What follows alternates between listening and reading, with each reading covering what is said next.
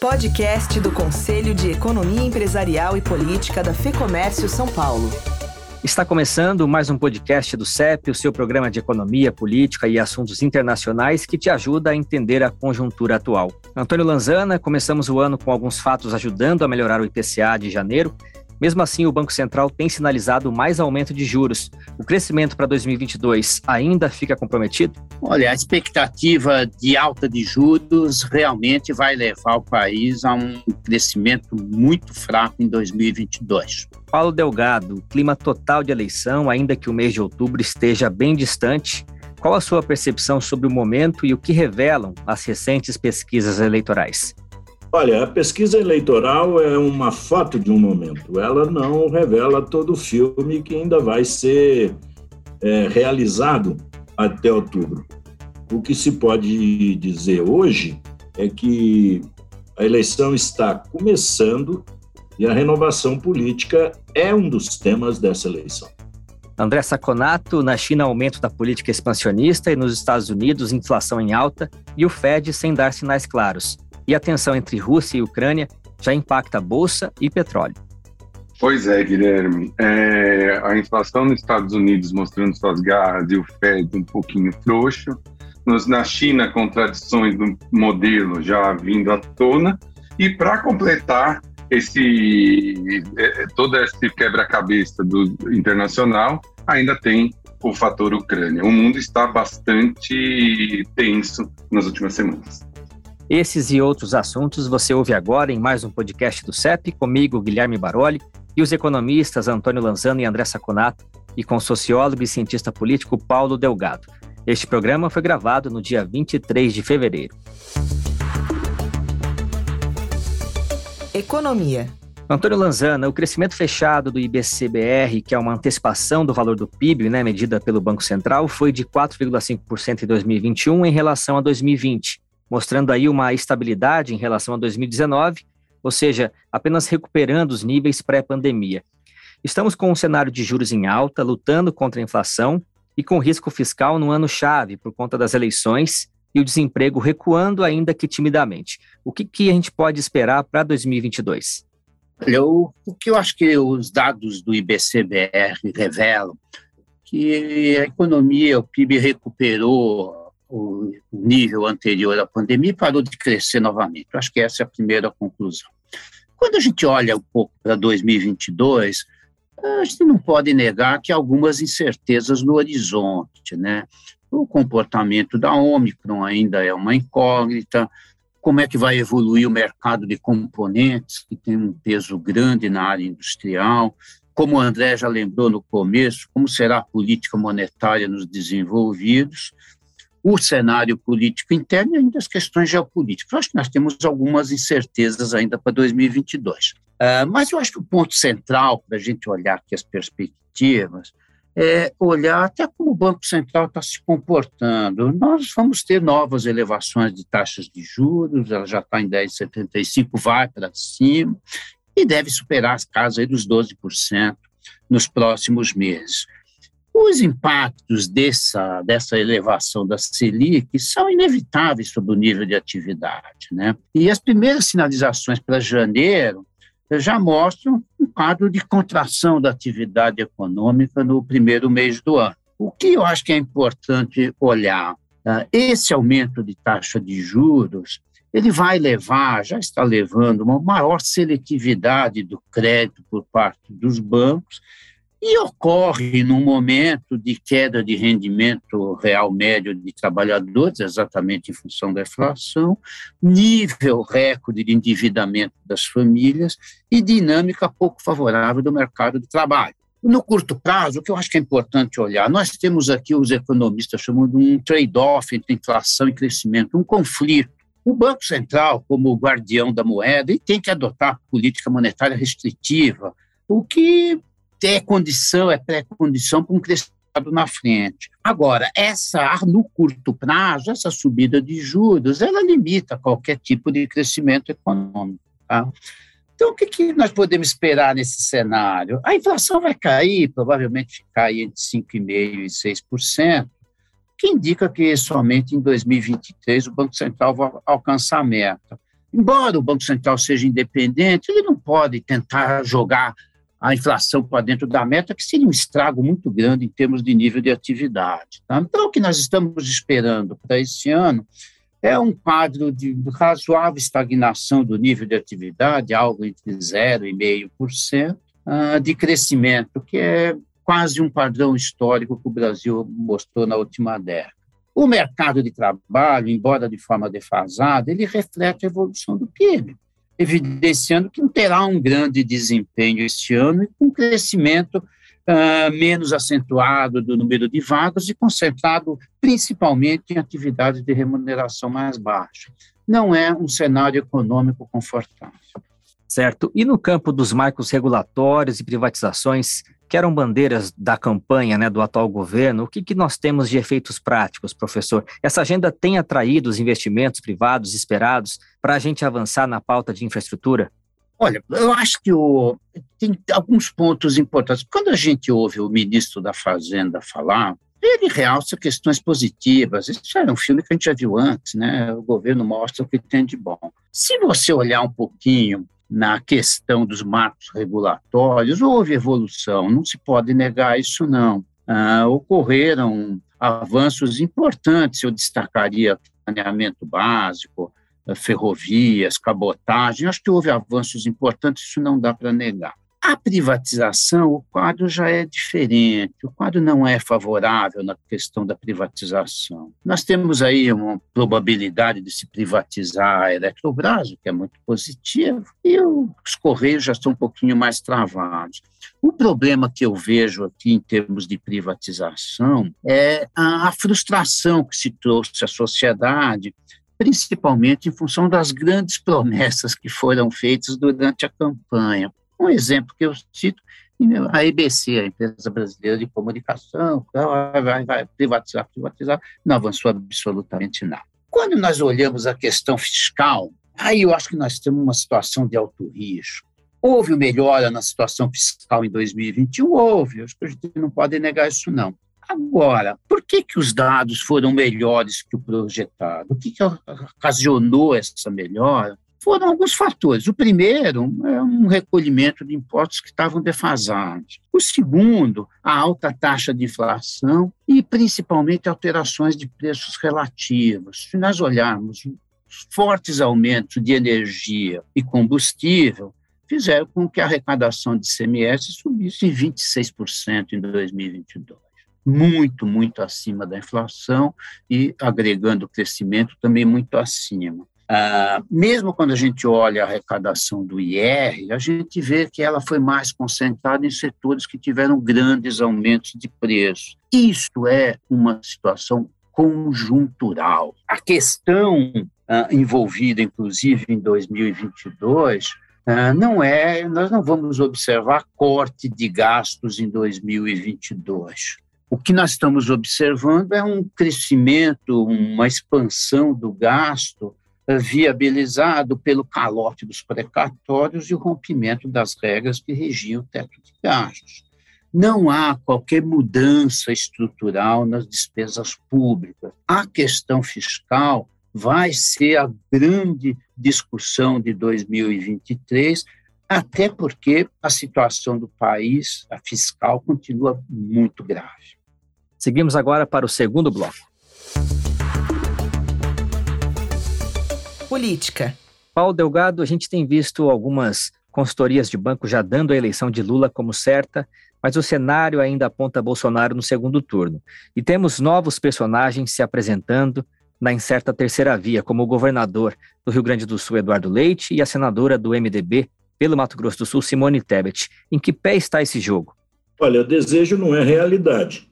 Você pode apostar no mercado futuro de eleição, mas não significa que você vai fazer necessariamente um bom negócio com a sua aposta. Lula, por exemplo, se você observar, o Lula aposta na estabilidade dos acordos entre os partidos. Já o Bolsonaro quer ganhar de qualquer jeito e percebeu que ele cresce mais com a instabilidade. O presidente percebeu que notícias positivas não elevam seu percentual de voto, mas confrontos diários. Se você observar as pesquisas eleitorais para a presidência, aproximadamente 50% dos entrevistados dizem que já estão decididos. Mas com um detalhe, se você observar bem, candidato com alto conhecimento tem baixa rejeição. É o caso do governador do Rio Grande do Sul e é o caso da senadora Simone Tabet.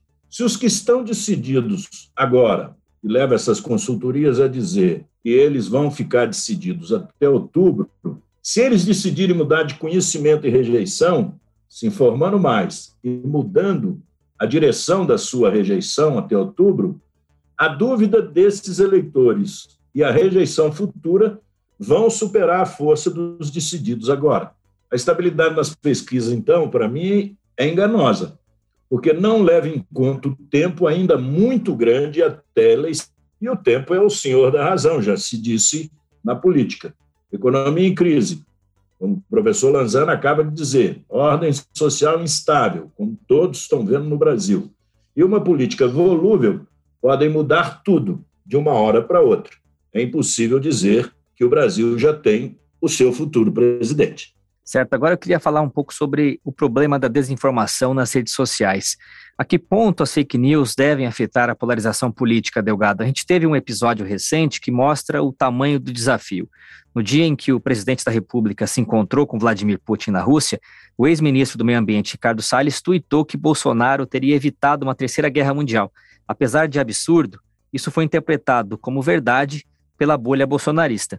Olha, o que está havendo no Brasil é uma dissociação cognitiva, ou seja, uma maneira diferente de interpretar o que a mídia fala e aquilo que você quer escutar. O eleitor do Lula, por exemplo, gosta de escutar aquilo que a mídia fala, porque a mídia tradicional ela tende a ser mais é, mas a nova mídia, essa mídia da internet, ela é uma mídia mais livre e ela é uma mídia que é mais ousada nas suas análises. Eu diria que um, um bolsonarista, quando ouve uma coisa, ouve do jeito que quer e vai para sua família, comunidade, os amigos e divulga aquilo do jeito que quer. Essa é a razão pela qual teve sucesso uma brincadeira de um ex-ministro de Estado e essa brincadeira se tornou quase que um fato verdadeiro. Eu não tenho nenhuma dúvida que as redes sociais vão ter um papel essencial nessa eleição, como tiveram na eleição de 2018. Agora, o grande problema é se o Tribunal Superior Eleitoral vai saber dosar entre cautela e censura, ou se o Tribunal Eleitoral do Brasil vai decidir determinar o que os brasileiros podem ouvir, o que os brasileiros podem falar e o que os partidos políticos podem interpretar da realidade. Eu diria que você, para enfrentar uma eleição analisando as redes sociais de maneira mais precisa, é preciso, principalmente, entender que nós vivemos hoje uma era que é uma era de reclamação. A reclamação é muito mais presente na vida hoje cotidiana dos brasileiros do que a compreensão, o apaziguamento não faz parte da conjuntura brasileira. O que faz parte da conjuntura é o conflito. Se esse conflito vai para comícios, se esse conflito vai para as ruas, ou se esse conflito vai ser feito nas redes sociais, ainda é uma incógnita no processo eleitoral. Mas não há como é, desconhecer que as redes sociais terão um papel importante nas eleições e a comunicação dos candidatos na rede para criar uma linguagem própria, buscar fidelizar, buscar fidelizar eleitores, gerando informação direcionada, verdadeira ou falsa, é o grande desafio dessa eleição. Mas vai ser muito difícil filtrar as informações verdadeiras em uma eleição que promete ser selvagem. Vamos então ao terceiro e último bloco. Cenário internacional. André Saconato, a China vem intensificando políticas econômicas pró-crescimento, ampliando, sobretudo, o acesso ao crédito para pequenas empresas. Ela vem combatendo também a alta dos preços, após o aperto do controle no setor imobiliário ter desacelerado o crescimento do investimento e enfraquecido a sua economia. A atual desaceleração do PIB chinês é uma preocupação para o Brasil e para o mundo? Olha, Guilherme, essa é uma ótima questão, porque dá para a gente aprofundar um pouquinho o que está acontecendo na China hoje e qual é, é, qual que, como que isso pode afetar a nossa economia no dia a dia, né? É, os dados de inflação que saíram semana passada mostraram uma desaceleração tanto do índice de preço ao produtor como do índice de preço ao consumidor. O índice de preço ao produtor ainda está na casa dos 9% por conta dos desajustes na cadeia global e nos desajustes da cadeia chinesa de produção, porque lá eles têm o, o tolerância zero, né? Eles percebem um caso de Covid, eles param tudo. Então, ainda está nessa situação. Baixou de, subiu de, é, baixou de mais de 10, 10,5% para alguma coisa próxima de 9%. Já o CPI, que é o índice do consumidor, baixou de 1% ao ano, está em 0,9% ao ano. Então, isso abre brecha para que a China seja menos conservadora, principalmente na política monetária e também na política fiscal, por que não? Por outro lado, você tem uma grande contradição. Né? O governo central chinês ele está fazendo bastante, muitas restrições ao mercado de terra, ao, mercado, ao real estate, ao mercado imobiliário. Né? Isso era uma das maiores receitas dos governos provinciais. Os governos das províncias vendiam terra, os governos lá têm a terra e vendiam. Por outro lado, ele fez várias restrições na parte de educação pública, é, privada. Ele tirou a educação privada praticamente da China, jogando esse curso para os governos provinciais. Além disso, há uma pressão muito grande desses governos para que eles atinjam a meta de crescimento. Que eles colocaram em quatro, mas a ideia deles é crescer entre cinco e seis. Então, isso ficou muito desbalanceado. Os governos das províncias ficaram muito endividados, eles ficaram com grandes problemas de cumprir essas metas. Com essa inflação baixa, o governo abriu caminho para fazer políticas monetárias menos restritivas. Só para a gente ter uma ideia, só nesse primeiro trimestre, o governo central já liberou 500 bilhões de dólares, o equivalente a mais ou menos 3 trilhões de yuans, para que governos eh, das províncias consigam atingir seus objetivos. Resumindo, abre-se espaço para que o governo chinês seja muito tolerante, muito tranquilo em relação a fazer políticas expansionistas, o que deve, né, provavelmente desvalorizar o yuan e fazer com que a China exporte muito mais e tenha também muita mais, muito mais capacidade de importar. Isso é muito importante no valor, por exemplo, das commodities que o Brasil exporta. Isso pode manter as commodities alto, num preço mais alto por mais tempo do que a gente imaginava. Por outro lado, isso põe lenha na fogueira da inflação mundial. Né? Quer dizer, se você continua com as commodities altas, se o petróleo está pressionado pela Ucrânia, que nós vamos falar um pouquinho mais à frente, se as commodities é, de alimentos estão pressionadas pela China, você continua mantendo um clima de inflação mundial muito mais alto. Para o Brasil, são dois efeitos. O efeito positivo do aumento de renda por causa das commodities positivas, talvez o efeito negativo de uma inflação um pouco maior que pode vir do mundo exportada para o Brasil. De qualquer maneira, como o efeito das commodities é muito mais direto, isso pode ter um efeito muito mais positivo para a gente em termos de renda do que negativo sobre esse indireto né, da inflação. Então, é, a China hoje se coloca numa posição de, ao contrário dos Estados Unidos, ao contrário da Europa, ter espaço para fazer políticas monetárias e fiscais de crescimento. É, e nos Estados Unidos, o problema ainda é a inflação, que chegou a 7,5%, a maior alta em 40 anos. Os analistas discutem que o Fed, o Banco Central Americano, teria que aumentar as taxas de juros em 0,5%, em vez de 0,25 ponto percentual, como seria de costume. É bom lembrar que o Fed não executa um aumento de taxa de 0,5 ponto percentual desde o ano 2000. No lado positivo, os Estados Unidos registraram um crescimento expressivo em 2021. Os Estados Unidos aprenderam a viver com uma inflação alta, Saconato? Olha, Guilherme, eu costumo brincar né, nas nossas reuniões do Conselho que essa geração é uma geração que não quer, de maneira alguma, assumir os custos de um ajuste. Nós estamos com políticas monetárias e fiscais expansionistas no mundo desde lá de 2001, né, desde as Torres Gêmeas. E isso fez um acúmulo de alguns analistas calculam de até 20 trilhões de dólares no mundo, a mais do que tínhamos antes, só de políticas monetárias e fiscais expansionistas. Uma hora você tem que ajustar isso, uma hora você tem que ajustar. É, dinheiro é uma mercadoria como outra qualquer. Se você tem muito dinheiro e pouco das outras mercadorias, o preço do dinheiro cai. E se o preço do dinheiro cai, isso nada mais é do que inflação.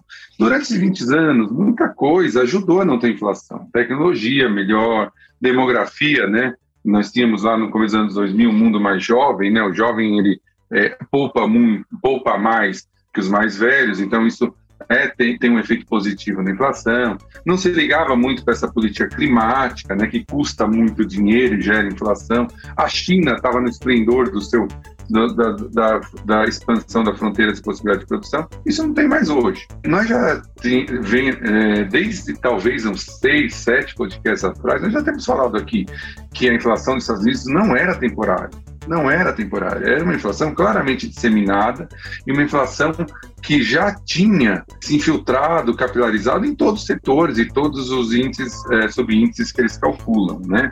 E o Fed demorou para perceber isso. Ele continuou comprando títulos, mesmo com a inflação às 4, 5, 6%, que é um absurdo. Hoje ele já mudou de ideia, já fala que a inflação não é temporária, mas ele é muito frouxo nas suas, na sua comunicação.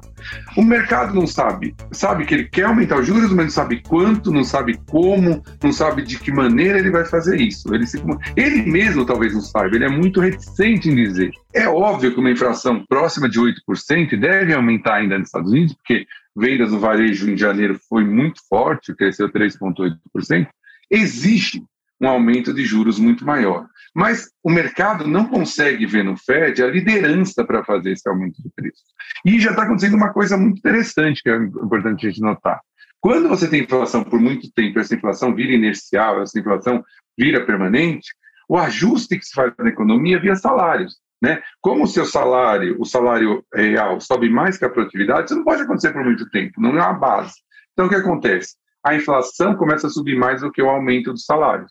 E aí você tem uma diminuição via salário real, as pessoas compram menos e você ajusta a economia assim. Só que esse, esse ajuste é muito ruim, porque ele ajusta com inflação alta.